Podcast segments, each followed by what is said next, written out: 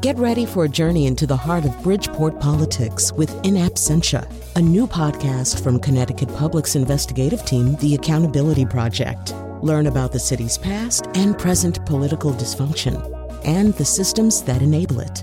Tune in wherever you get your podcasts. Funding provided by Gregory Melville and Susan Fox and Kathleen Bromage. We often tease our producer, Josh Nalea, about his crazy ideas. So I have to be honest, this was my crazy idea, which I then handed to Josh Nalea. I started thinking about pods. In particular, there was uh, some publicity about a new kind of whiskey pod, where you, you get like this edible pod that has whiskey inside it, which seems to obviate the point of whiskey. Whiskey, you know, you sip whiskey. You don't. It doesn't belong in a pod. But there's Tide pods and iPods and AirPods, and I, I just sort of wonder what kind of pod culture is springing up here. What does it mean? Where does it come from? Well, that's the show we're going to do right now. And of course, at the end, we're going to remind you about body snatchers, who are pod people.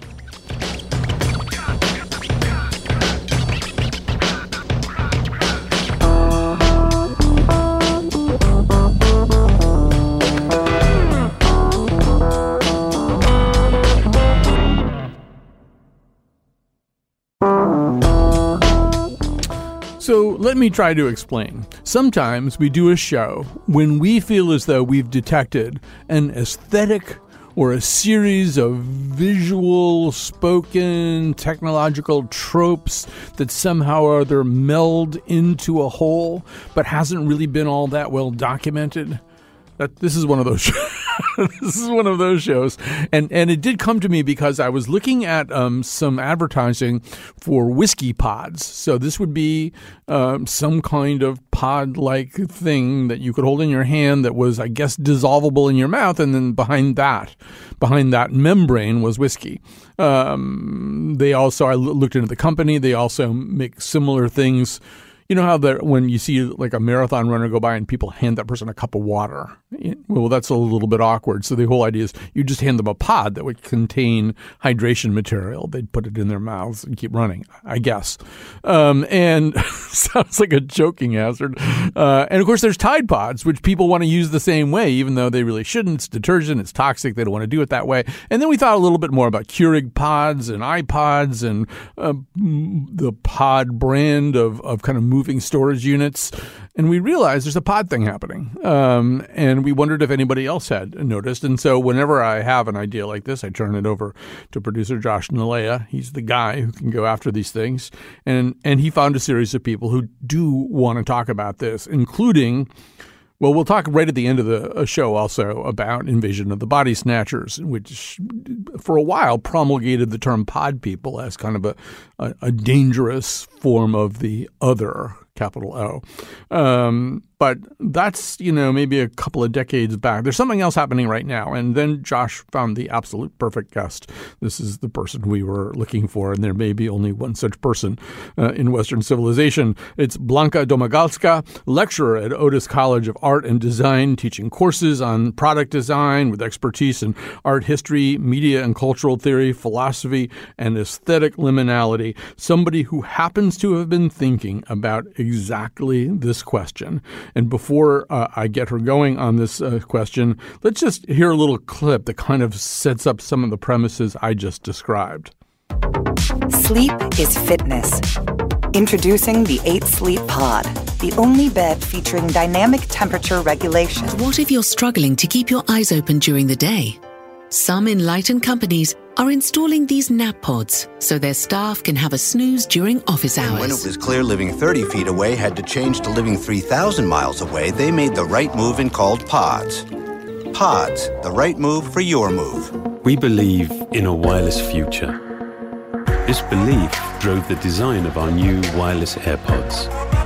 Introducing Tide Pods, the biggest innovation on the Tide brand in nearly three decades. All right, so Blanka Domagalska, you listen to that, um, and obviously there is something happening here, and you associated it with a term called liminality. Liminality refers to the word for threshold. So we're on the threshold between something and something else. Uh, what would those two somethings be?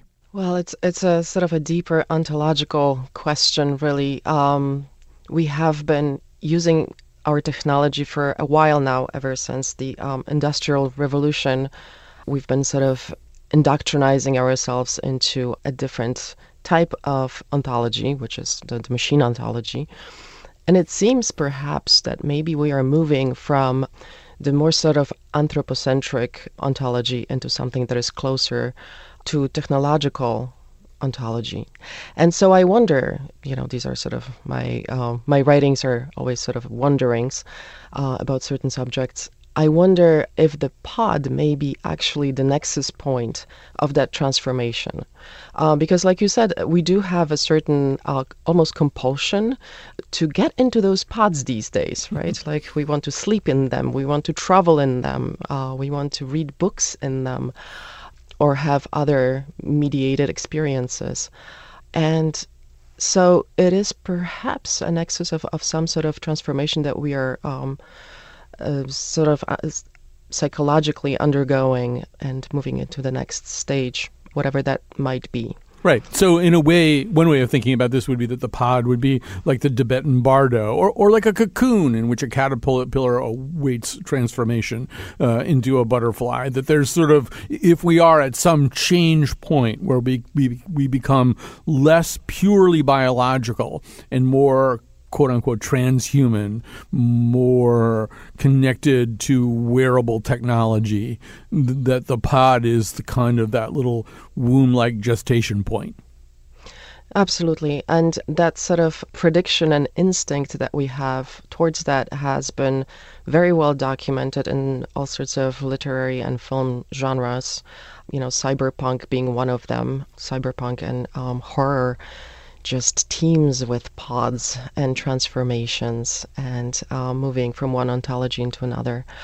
Also, you know, in a lot of ways, we have been transforming for a while, and you could argue that at this point we are sort of these cyborgian uh, creatures that live very closely uh, with the technology and have a very intimate relationship with technology that sort of was forged in that in that sort of pod that um, we are psychologically cocooning ourselves into.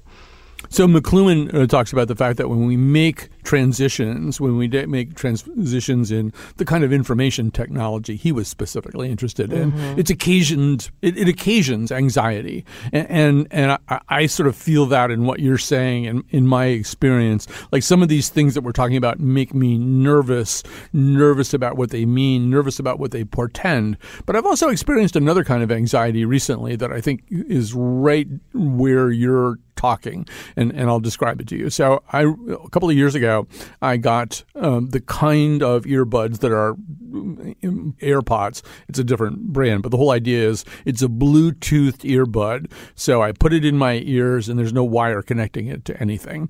And and within the last three or four days, they've been they've had a problem. They're malfunctioning. They might be dying out, and I've had to go back to the old kind of earbud, which is you know those iPod earbuds with the they're white and they have that big white wire going down to the phone. And I'm finding it's really troubling to me. It's like I don't want to be connected in that way. That wire is in my way. It's bothering me in some way. And and so maybe I've already made a slight ontological transition to a person who gets things piped into his ears in a much more wearable, less obviously attached way. Absolutely. I mean, it's a very troubling subject, but the way that things are shaping these days, uh, we are actually on the trajectory to ingest our um, technology in different ways.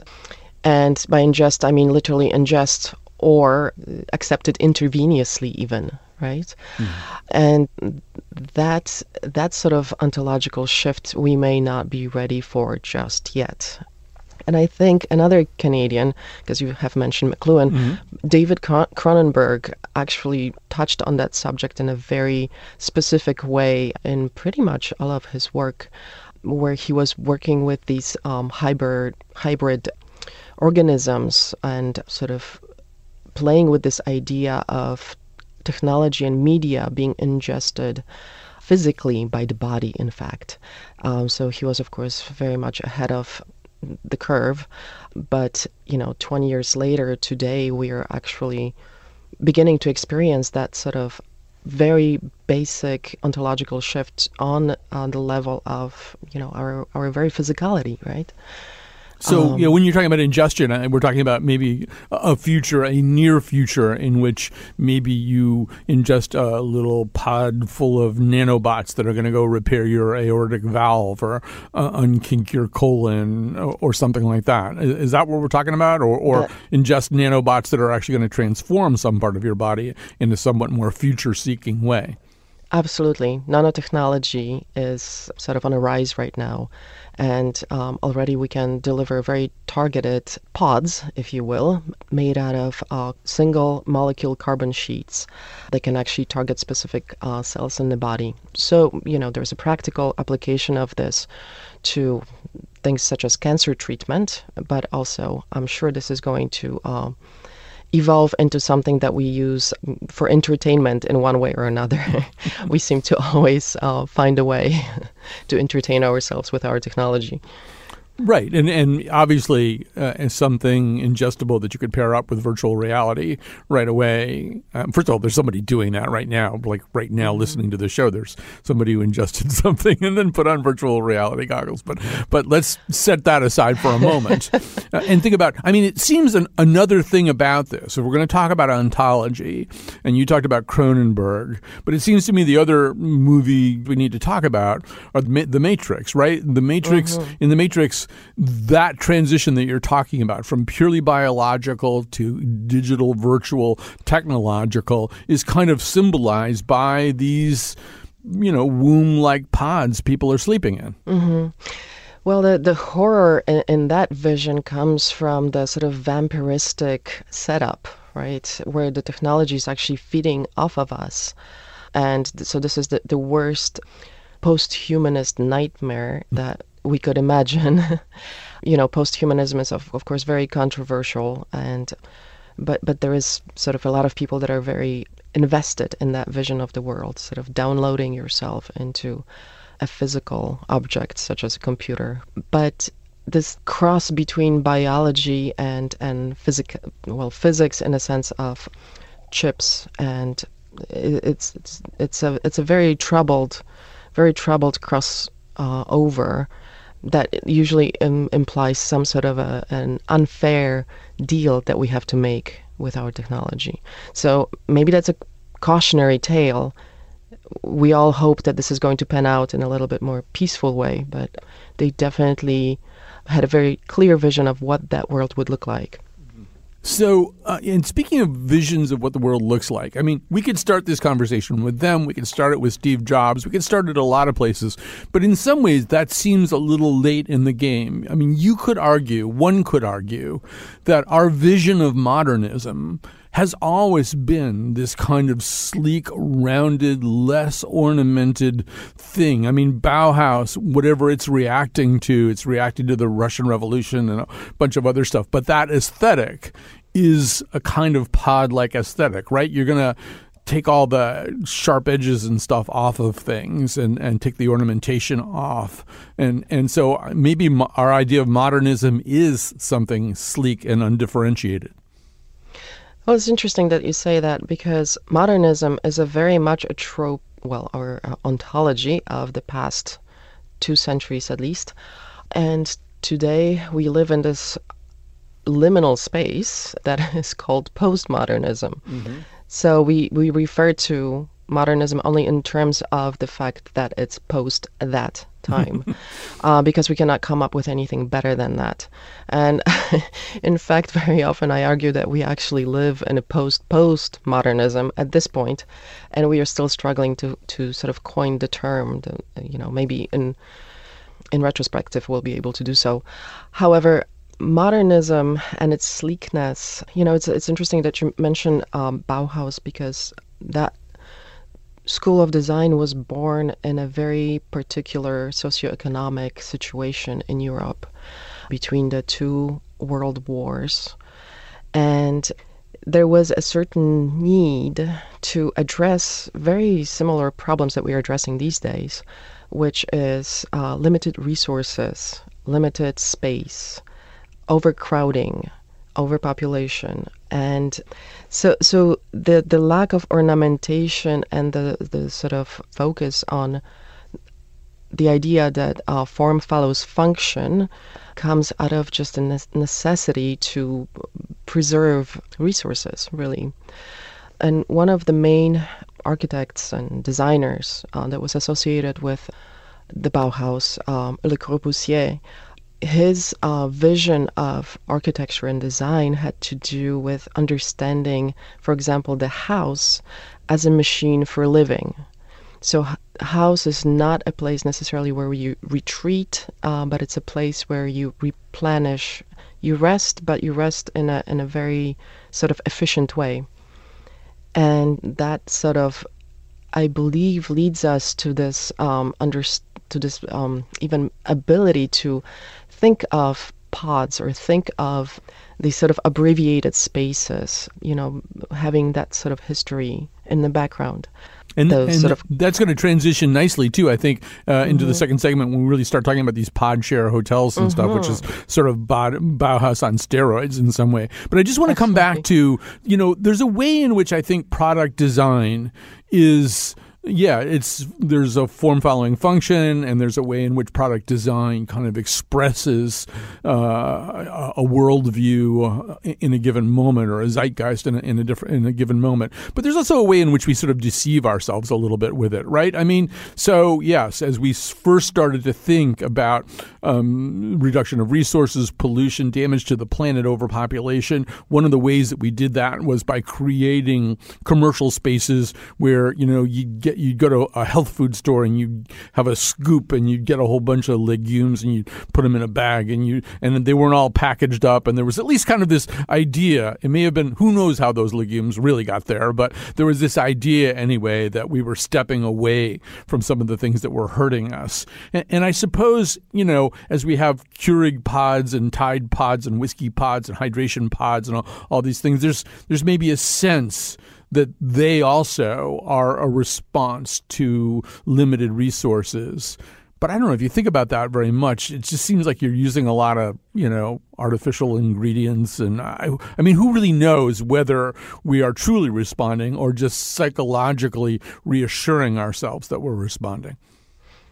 So, so you're saying that maybe this is more of an aesthetic response yes. than actually um, resource-based response. Yes. You know, yeah, that's interesting. I think I think it may be both. I think we live in much more complicated times today, where you know back in the day when Le Corbusier was designing, there was no such thing as advertising or um, you, you know there's this sort of consumerism the way that we actually have it today, and so so that sort of gesture, the the original gesture might have been much more pure. Uh, today, of course, our culture is much more complex and it's it's difficult to sort of tease this out, but you're you're correct. I, I think it may be a combination of of things that you know uh, make us like pods.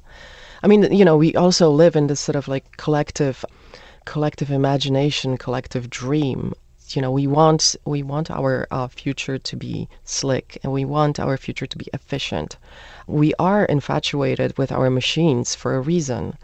They enable us to be slick and fast and better and uh, more daring and you know so so so this infatuation with with technology yes it's both aesthetic and well and and practically driven as well Right, and it seems as though uh, um, uh, I want to just explore one more thing, and then we'll take a break, and we'll get into some of the practical expressions of all of this. But you know, there, there's uh, I think a way in which we're being asked to make another psychological adjustment, and that might be a, towards a certain kind of sleekness and self-contained set of delivery systems. I mean, just take a Keurig pod as an example. All right, so I happen to like coffee a lot, but you know, at home I want to grind, get certain beans and grind them up, and I've got a Breville thing where I can you know make it just the way I want it, and it's it, it's uh, all about smell and texture and and taste, obviously.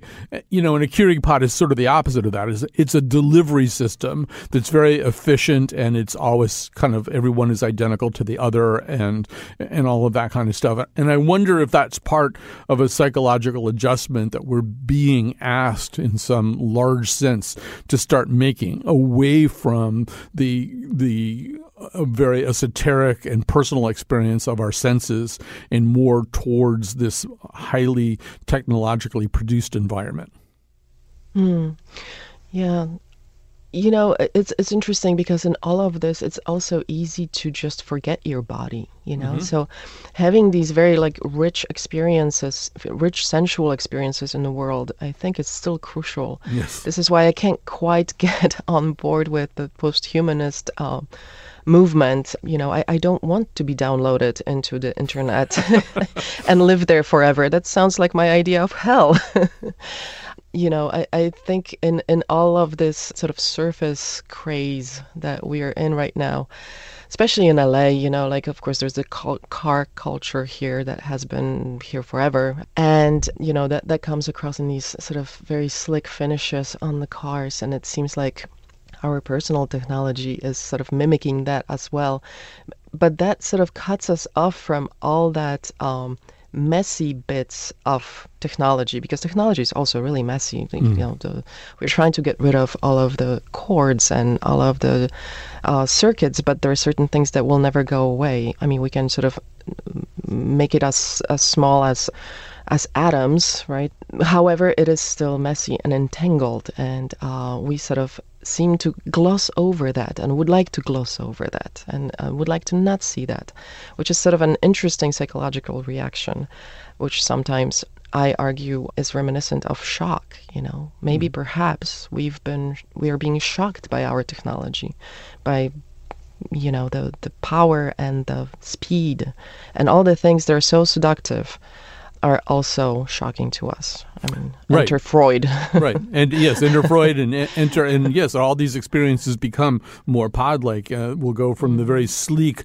uh, pod pod looking car to the self driving car, which will be even more of a pod that just we sit in and it takes us from place to place. So we're going to take a break. Uh, Blanka Domagalska and I, we want to learn more about all this from people who are actually having some uh, pod experiences or some pod enterprises.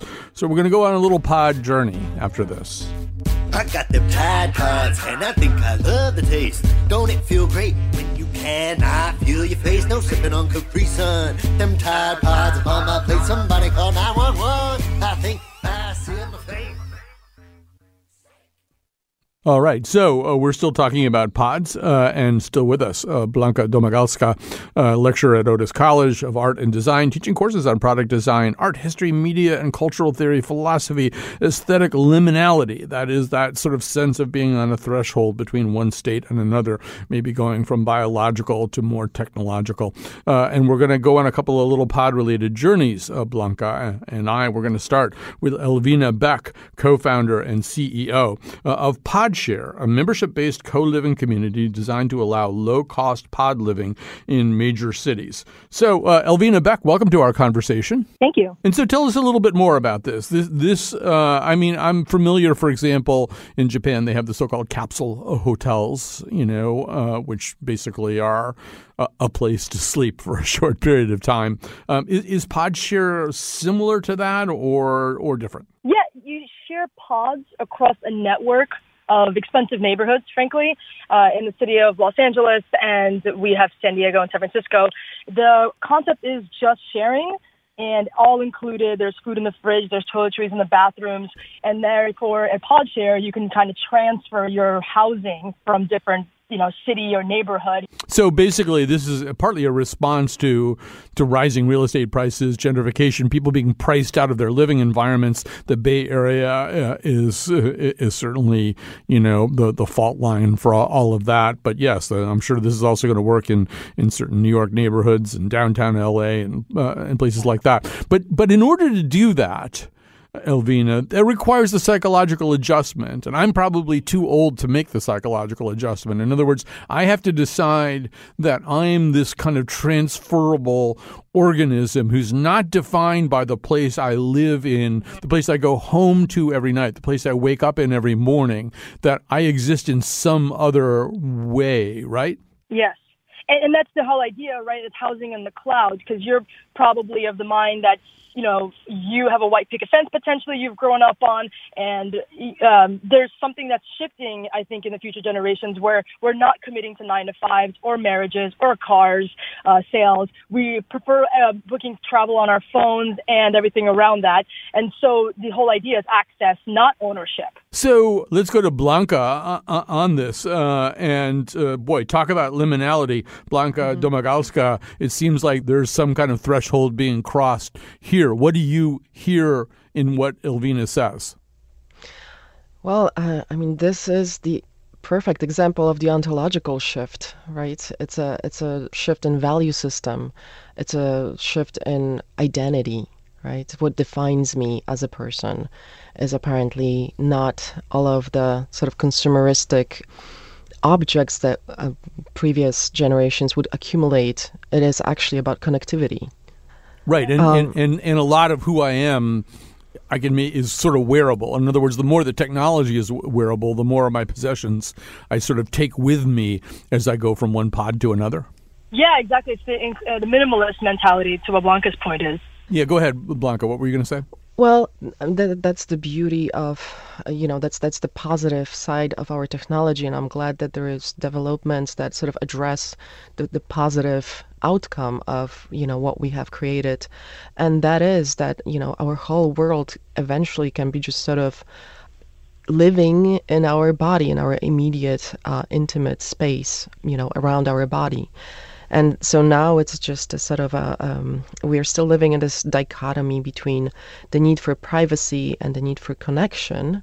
And so it's interesting because Elvina is sort of addressing a very specific target group of people that do move a lot thanks to the ability to connect and to exchange ideas and to try new things and you know yet we still have other generations that are still here with us, you know, living behind the picket fences mm-hmm. and sort of, you know, participating in that particular ontology. So we are truly on a threshold right now between the two. Yeah. And to add to that, transportation is more affordable than ever.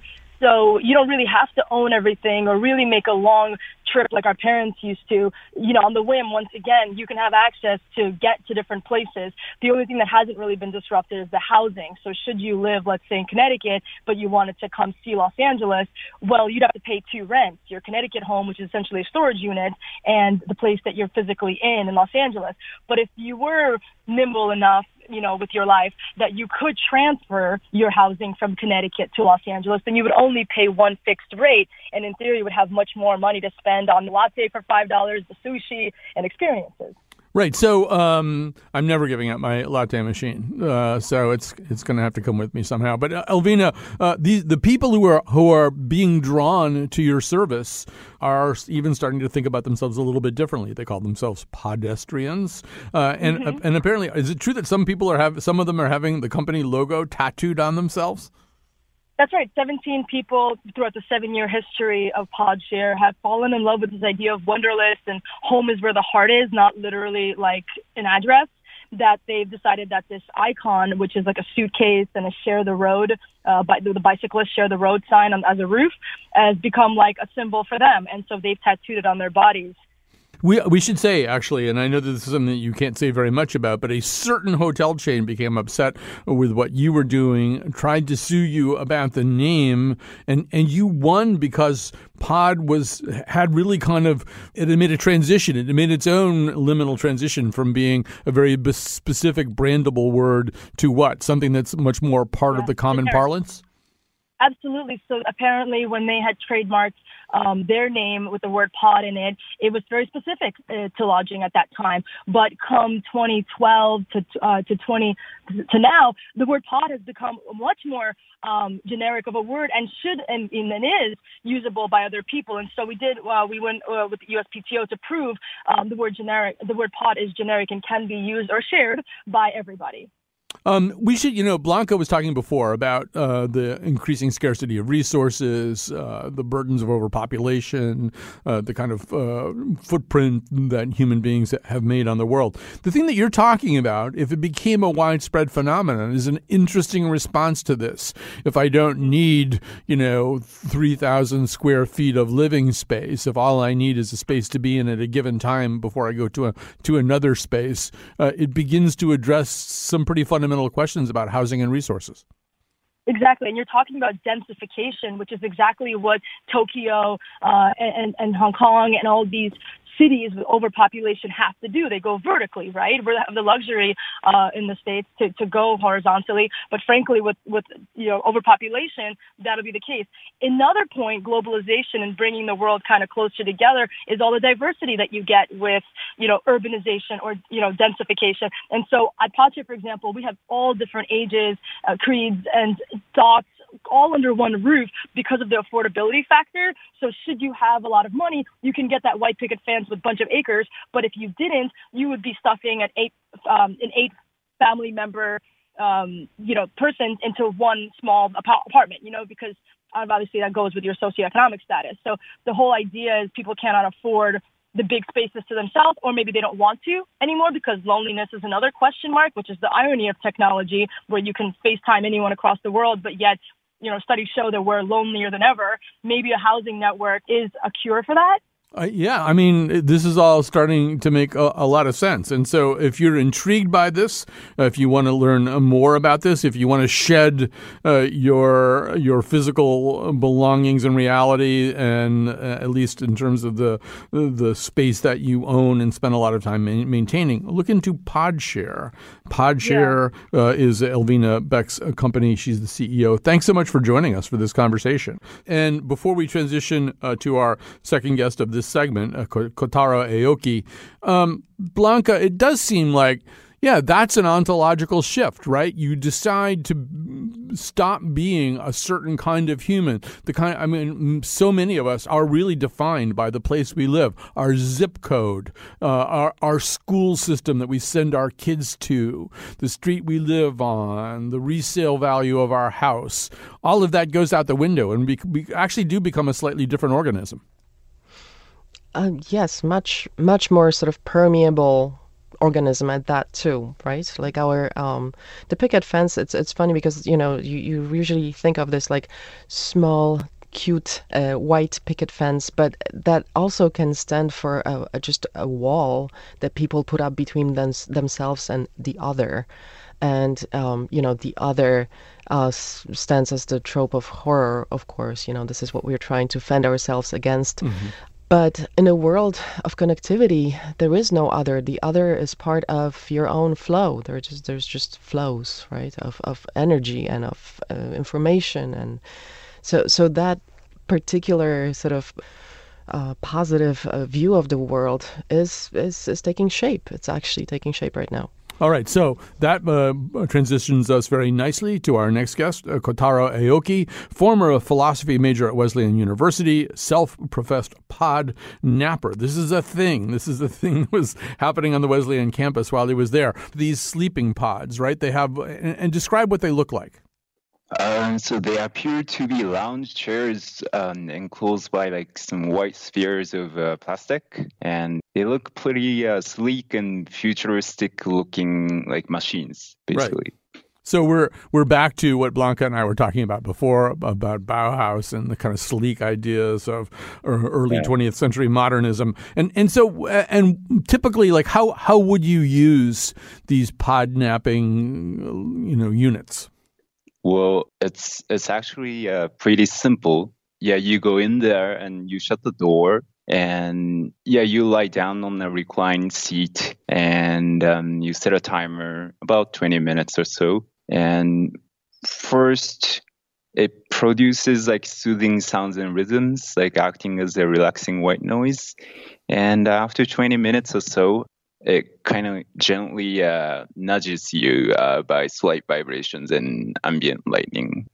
So, uh, you know, many, many decades ago, shortly after the end of the American Civil War, I was in college, and I was it was not uncommon to walk through the library, particularly during exam time or end of term mm-hmm. time, and there would be people asleep there with their jaws agape, you know, lying on various modular library furniture, and and just you know they just would have fallen asleep because they were exhausted. There's a way in which this thing that you're talking about, uh, the picture that I've seen, your legs kind of stick out, but your the rest of your body's mm-hmm. sort of in there. So is part of the idea that you don't have people looking at you while you're exhausted and taking this power nap?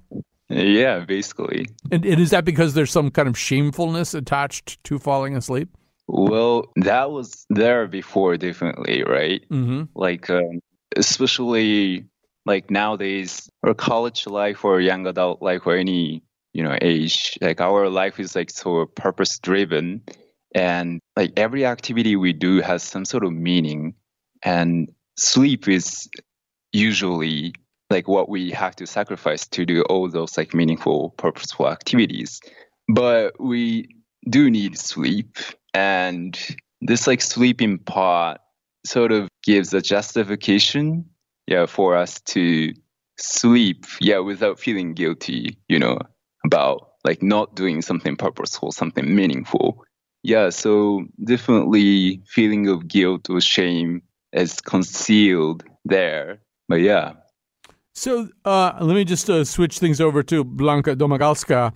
Uh, you know, uh, what I'm hearing here also is a kind of, there's almost sort of a Russian nesting doll quality to this. Uh, if I need to go to sleep, uh, I might ingest a capsule. And increasingly, by the way, capsules that have ibuprofen or something to make you sleep and stuff like that, an awful lot of them are now those kind of gel capsules that are a little bit more pod-like. They, pod-like, they seem like a pod that's going to dissolve and let liquid stuff go into your throat. So I could take one of those pods, Blanka, uh, mm-hmm. or I could let a pod take me. I mean, what uh, he's talking about is letting the yourself go inside the pod. Yeah, it's interesting because. Um, well, taking pills, like taking sleeping pills or any sort of um, aid to that effect, is uh, completely socially acceptable in our culture. However, sleeping in public places is absolutely not. And uh, it's it's interesting because um, apparently Le- Leonardo da Vinci swore by taking naps, and well, he would take extended naps, uh, sleep four hours, and work four hours. And apparently, that was the most sort of optimal way to power through all of the inventions and sort of work that he had on his schedule so there is something to it. You know, uh, I know that my students actually dedicate a lot of time to think about those issues as well, especially around finals time, and to such an extent that uh, I do have students designing pods of that sort with different sort of accommodations inside, right? So now it's just sort of furnishing those pods with specific types of lighting and uh, sound and mm-hmm. you know whatever else could happen there you know including including smell and so on so th- there's it's you know it's definitely it's a design a solution that uh, addresses you know a very particular need in our society right now also i think that we are sort of uh, living this hangover from the 80s you know where everything sort of picked up it seems and um, people were expected to work long hours, and that sort of permeated through the 90s and the 2000s. And you know, only now we are beginning to talk about the fact that rest is actually one of the key features of productivity. We have to rest to be productive. So it's interesting that, that that's shaping up, you know, right. in, in schools right now. All right. So uh, we're going to end the segment here, although uh, thank you so much, Kotaro Aoki. Uh, Blanka Domagalska, I would have been lost without you. You were my Virgil getting me through the underworld of pods, a lecturer in, at Otis College, uh, Art and Design, teaching courses on product design with expertise in art history, media, cultural theory, philosophy, and aesthetic liminality. I've actually thought for a long time about uh, doing a whole show about liminality. So maybe, maybe we'll speak again. Wonderful. I would love that. All right. We'll take a break right now, and we're going to do one last segment here. We couldn't do a show about pods without talking about pod people.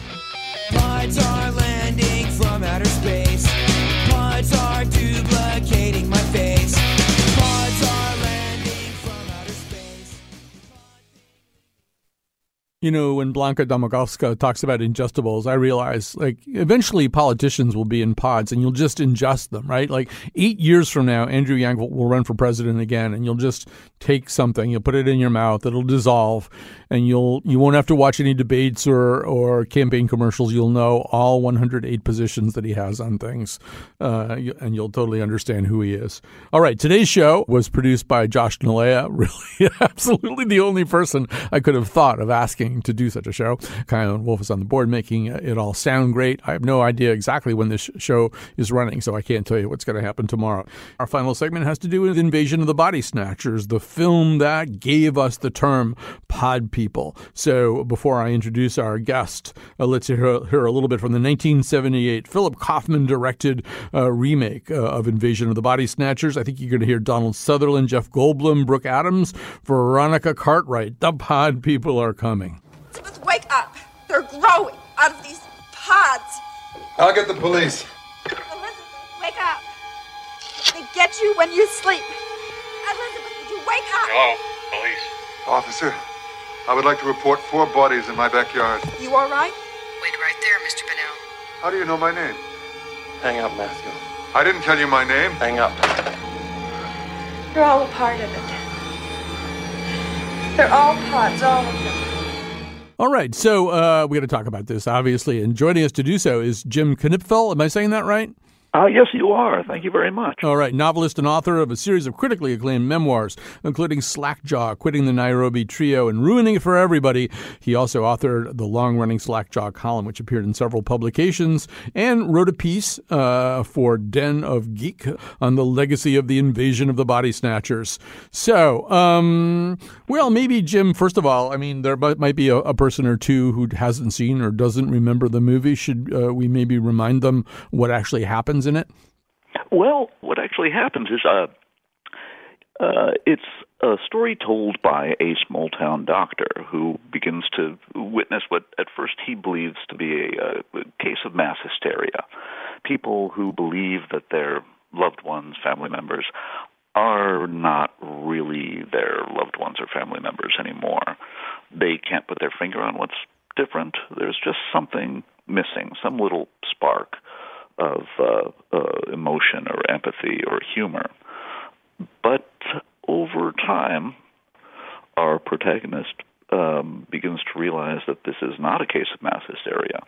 And he begins to grow increasingly paranoid himself and more alienated himself as he comes to understand that these alien pods, uh, which have landed in a small town in Northern California, um, by nature grow into uh, grow to, to perfectly mimic human beings and uh, uh, replace them.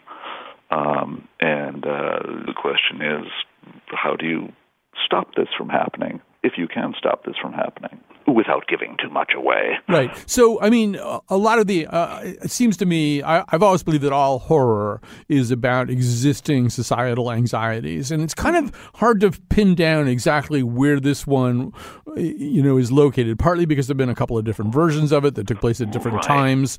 But, well, I mean, yeah, go ahead. Uh, I was going to say that's that's that's actually the magic of it because the the core question is is uh, you know what makes us human and what is it that makes humans special? It's it's such a fundamental question a question as old as philosophy that it is open to interpretation and reinterpretation with uh, with every passing generation. So you know in the 50s the general response was well this was a reflection of Cold War paranoia, our fear of insidious communist infiltration in America.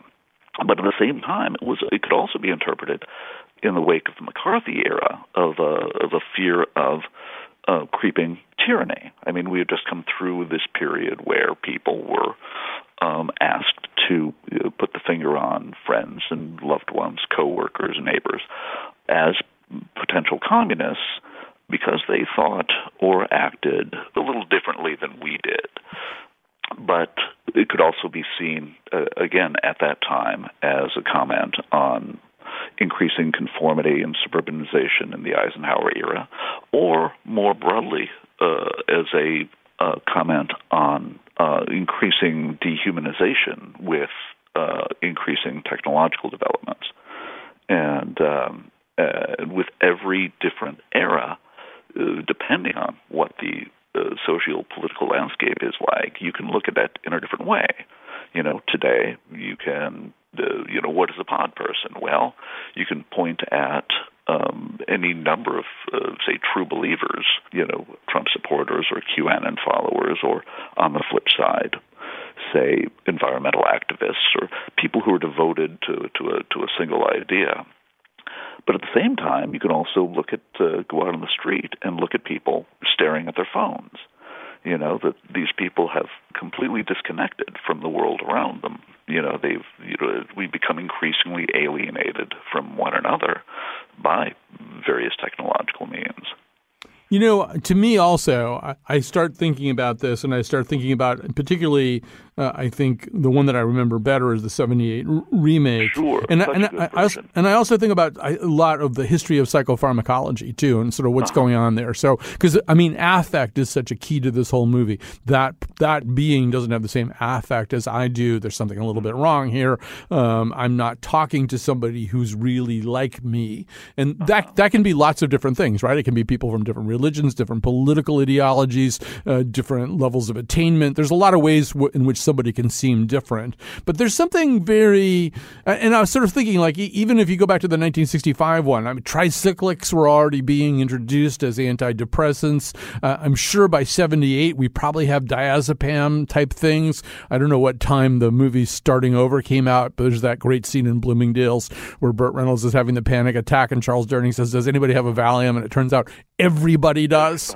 So, you know, I'm just wondering about that too. That one of the things that's beginning to happen is that we have as as medical consumers the ability to alter our states of mind in, in a commercially marketable way, and so the person you're talking to might be on something.